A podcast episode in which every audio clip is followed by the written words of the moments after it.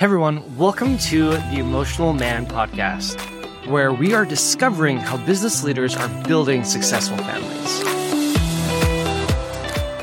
Hey everyone, welcome back to the Emotional Man Weekly podcast. It is my pleasure to introduce you to Jason Davies. He is a husband and father. He has five kids ranging from the ages of 10 to 2. He's an accomplished medical sales rep, but most importantly, he's a powerful insightful speaker on men's mental health. So welcome to the show, Jason. It's great to have you on. Hey, I am I am grateful to be here. Thank you for having me. Uh, Jason's has been very kind to agreeing to do a mini series here on the show. And the way we're going to split this series up this is Jason's identified three stages that, you know, from his past experience and that he can help men with of navigating mental health. That is recognizing the decline, reconstruction after you've hit rock bottom, and then really getting real growth in your life. And so we're going to actually split up our series in these three stages. And I'm really excited to, to share for Jason to share his experience with you in each of these stages and what he has learned will help men depending on where they're at. So Jason, let's take it away. First, share a little bit about your family and just what was this initial journey like? Yeah, my goodness. The family's been everything. So five, like you said, five kids, 10 and under. We had caboose twins who turned two next week and all in between. And, you know, what led me to this was personal experience was going through, gosh, probably the hardest thing of my life to date with uh, this situation. And also, as I uh, have recently come to talk to more men about my own experience, it's been so interesting and eye opening to me is how many men have almost similar experiences. Not so much mine exact, but enough to, oh my gosh, we were just connecting it and talking and, and it just, this energy was like, wow, this, this is something that I would really like to help other men bring awareness to and be there for. Yeah. So let's actually get there. In our previous conversations, you talked about, I don't know, I think whenever you're trying to provide for a family, there is this natural anxiety, this natural weight and pressure of manage, managing the unknown. And, and what was that like for you as you were, you were a sales medical rep, which in that's not like a, a position where you can show up and clock in and clock out. So talk to me, I've, I've never been a sales. I take that back. I've become a salesperson. Not when I became a coach, I didn't think I was going to become a salesperson, but in reality, that's the case. But talk to me and to those who may not have been in sales, what's it like being a medical sales rep? Yeah. So it's, it's day to day. It's sales brings a lot of pressure. It brings a lot of reward. It brings a lot of fulfillment. Um, in the medical field, it's wonderful because you start to make a difference in someone's life, uh, whether it's that patient or the healthcare provider. But my goodness, it's uh, a competitive space and it seems to be even more competitive now than it used to be. It's a day to day. Okay. What did I do yesterday? What do I have to do today? What does look tomorrow look like? And so it's like many other jobs we have as men, it's just this constant cycle of yesterday, today, tomorrow, next week, next month, a lot of planning, a lot of detail and a lot of focus. And so it takes up a lot of, again, just like a lot of other jobs that, that we see, a lot of time and attention and sometimes too much. You talk about it taking too much time. I also want to bring on this aspect of competition Mm-hmm. When you feel like you're competing in a game, there's often emotional consequences, whether you feel like you're winning or losing. Yeah. What's it like dealing with that? Cause I just imagine some of my previous jobs, um, as an Air Force officer, was mm-hmm. constantly being compared with my peers. Yeah. And I, I was in a as a nuclear launch officer, most uh, generally in most military structures, you have a few officers and a ton of enlisted.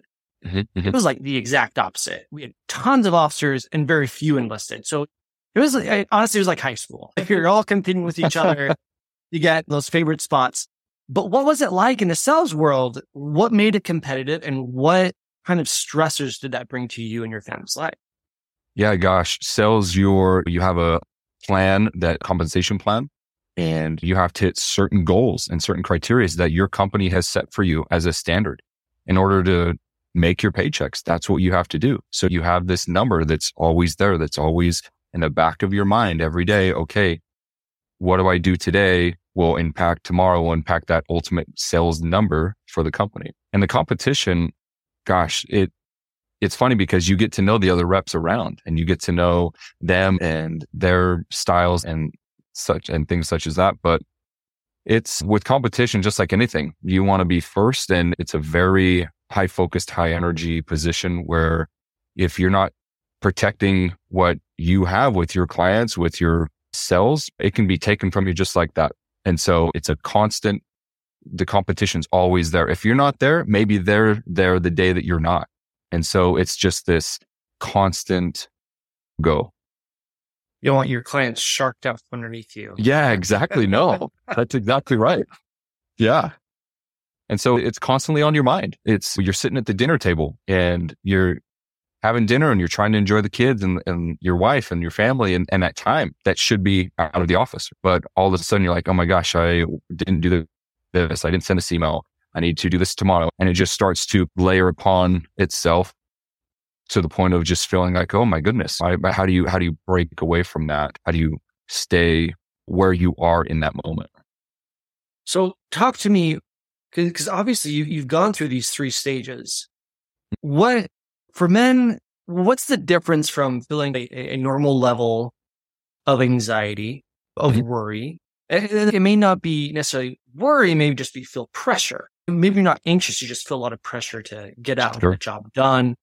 Mm-hmm. You want to be able to provide. You don't want to lose clients. You don't want to lose your job. You want to have that status of being number one or top, whatever. Yeah. So how do men recognize a healthy dose of stress and pressure from, say, something that's a little more destructive?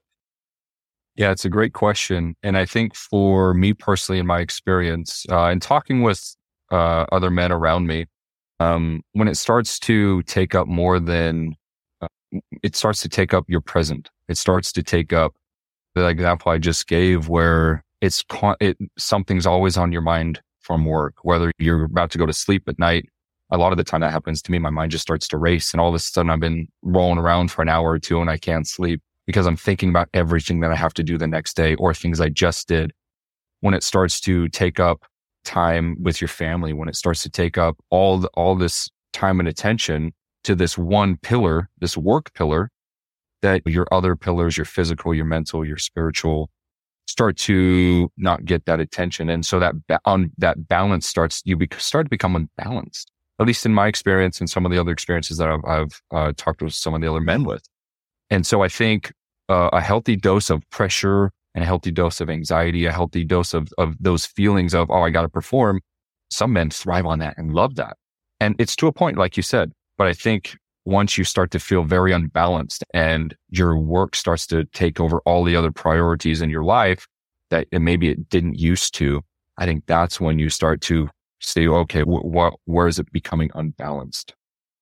And so if you're a man, you're finding that you're having these intrusive thoughts and worries. Mm-hmm. You're with family when you're trying to exercise or what, what was it like for you? What, what did you find that the intrusive thoughts, the worries, what did it prevent you from doing? What did it motivate you to do?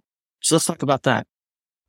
Yeah, that's a great point. It it motivated me even more, but it also started to become too much. And as I sat there, perfect example, as I sat there at the gym and I sat there working out, my mind wouldn't be on say, Hey, this muscle group, we're working this. It wasn't in that present state. It was in the next hour, the next two hours, then whatever was going on that day. And so when it starts to really take a hold of your present, your now, that's where it really starts to hinder other parts of who you are because your mind only has so much capacity in a day. Believe it or not, it really does. And so all of a sudden you this one bucket is just getting filled and filled where others are not where they used to be. And again, it, it, it starts to become unbalanced. I've noticed for myself, I often will have triggers when mm-hmm. it comes to I'm doing good. And all of a sudden there's some kind of trigger in my environment. And all of a sudden the worries just like come crashing in like a tsunami. What did you find that, what, what did you find were your, some of your triggers that, that would cause you anxiety, that start this cascade for you? Yeah, sure. A lot of it would have to do with worry for providing for a family. A lot of it had to do with if I got a call from my manager, if I got a call from a customer saying, Hey, what's going on here? Hey, what's this? And it's just all started to pile up. That's when that anxiety really started to kick in and really started to overtake me. And I would all of a sudden kind of just zone out. And my wife would be like, Hey, you, you okay? You okay over there? And my mind, I'm just, I'm almost frozen, but my mind is just churning. And it's just that constant this and this. And then that's when I felt that anxiety, that, that kind of tightness in my chest, that kind of faster heartbeat begin. And if I wasn't being mindful of it, which I wasn't towards my, my experience of a, a breakdown, that it was becoming all encompassing. And so what would you recommend to men if they're starting to experience this? Yeah. They're starting to recognize like, oh, wait, hey, yeah, like I, I am having these intrusive thoughts when I'm with family. I can't, I'm rolling around bed at night. Yeah what can men do to start recognizing that they're in this state? And, and what, what would you suggest to them? What, because obviously you're post this. And so you still have this, you're still in this. I don't know. I don't know about you, but I've handled, I've had to work through my own set of addictions. Yeah. And, uh, I had to be really mindful of, of the triggers and my natural responses. And, but what would you suggest if men are at this stage? Yeah, it's, it's hard because some of the jobs that we have and careers that we've chosen, it's almost ingrained within us at this point. I would say take a step back, take a moment by yourself, evaluate how you're feeling. Look at when I was in therapy, what this one of the things I learned in therapy early on was are my pillars, what was making me. And there's a few of these pillars, physical, spiritual, mental, and work or social aspect which pillars are starting to weaken because the balance is being shifted to one and what ones are not being attended to and built back up, aka spending time doing that, doing those things and evaluating if who you've been, what has made you who you are today in terms of, um, how things are going versus maybe last month, six months ago, a year ago the past is such a, a great thing to learn from. And that's what I did. I saw that I was becoming very unbalanced. Each of those pillars, physical, spiritual, mental, and work, emotional, uh, social, uh, had become very unbalanced. And so I had to learn to build those back up. Um, but I would say, um, a big thing for me as well was also recognizing um, pay attention to your sleep patterns. I think for me, sleep was one of the biggest things that was off because of what had shifted in my life. Change brings a lot of momentum in our life, whether we recognize it or not. If you've had a momentous change or if you had slight change, a few small changes that's built upon it's interrupted your day to day, be mindful of that as well, because there are things that can s- switch out pretty quick. Were you, how did you see that your life was, because you talked about balanced. So can you, can you just paint a picture of a day? Just so, right. men, the, so the men and, and women who are listening, they're trying to think, am I there or not? Prior to the crash, prior to the rock bottom, paint a picture of a day where you're on the downward slope. Yeah, you bet. You wake up and I used to wake up to an alarm. I would wake up to chaos. Now there were multiple just little kids running around everywhere. I would try to get up before them, but I was up the night before with two new babies. And so you'd wake up to a different environment immediately. As soon as you wake up, it was interesting to see what it is now versus then, what my mind started to do. When you wake up in the morning, be mindful. Now I sit up and I'm very attentive. I'm today's going to be a good day. today is a great day. Today, just pick something that your mind can immediately latch onto that's positive. Have positive affirmation to yourself when you wake up. And I wasn't doing that on that downward slide. I was waking up and I was just, I was already in a mood where I didn't sleep well or not at all. And there were just chaos around me. Uh, get up and I wasn't working out. I wasn't having that physical get up and go for myself. That's just how I'm built that way. And then I'd get ready again, still in that groggy phase. It was almost like I, I never really started off on the right foot. I never really got out of bed ready for the day, ready to take it on. And some days are still like that, but it's very different because I'm very aware again when I wake up, hey, positive affirmation. Tell yourself, even if you want to tell yourself, hey man, you are loved. Hey, you have an amazing family or just something that shows that positive affirmation to yourself. That mental side of it's going to be a good day. And so as the daily routine would continue, if you don't start it off, I wasn't starting it off right. I was tired, groggy, and uh, agitated, easily quick to be agitated and, and grumpy. And so things just started to, it, if you don't start it off well, it feel, it feels hard to come out of that as the day continues. It feels hard to spin on a dime and say, now I'm happy. Now it's a great day. You could, you absolutely can. But during that time, I, I wasn't able to. And so it was like throughout the day doing work, I would feel stressed, even more stressed. I learned, I mentioned sleep. Sleep is you look at the science behind sleep and why we need it and the amount of hours that we need and all this science and data behind it. It's incredible.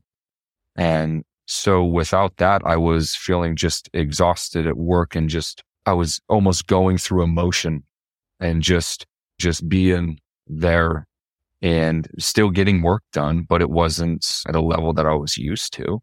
It wasn't at a level that was seen for me as top level where I wanted to be and perform. But again, you ask, how do you recognize these things? And it's almost like sometimes someone will say something to you.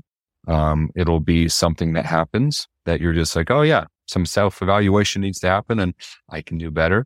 Or in my case, it was my own mental detriment that just I stayed in that almost negative space within my mind that I just, I never, I would wake up, go throughout go to bed and almost have this anxiety and worry about tomorrow because it was almost the same thing I just did today. And here we go again feeling. And so that's how it felt. And that's what it was. Some people might argue you're in the middle of, you have twin newborns. Yes. You are not, it's not like you are choosing not to sleep for the most part.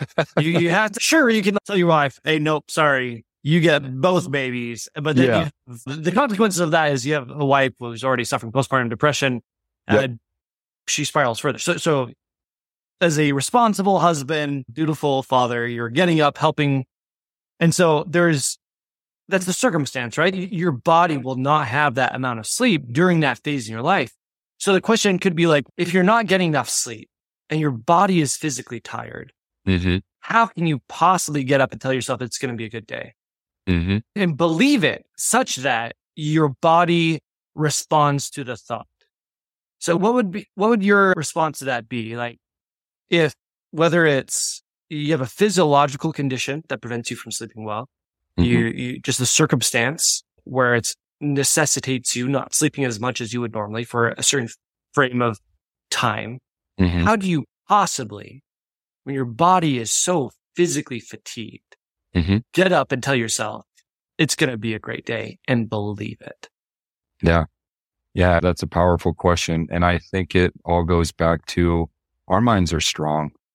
Our minds are so strong. And even if you get up and you are in that mode, and I've been there, be able to maybe just pick something, one thing in that day that you're looking forward to. It's not going to be a great day. Hey, I'm looking forward to this. If you don't have anything to look forward to, find something that's going to start your mind in a positive way. It doesn't have to be, Hey, it's going to be a great day. Hey, I'm looking forward to this. Hey, it's just something to your mind, there's science behind your mind telling your body. Now there's chronological things and things like that and chronic things that some suffer from, which is so unfortunate. But at the same time, the mind is very powerful in how it can affect your physical being. And whether it's just a, a quick, Hey, you're loved, something positive when you wake up, just something to help you arise and say, okay, today's a new day. And what does today look like? And then some, something along those lines. Yeah. Now, my the reason why I asked is my wife suffers from chronic illness. And is this something that she suffers with? And one of the things I love about what you said, the mind is powerful.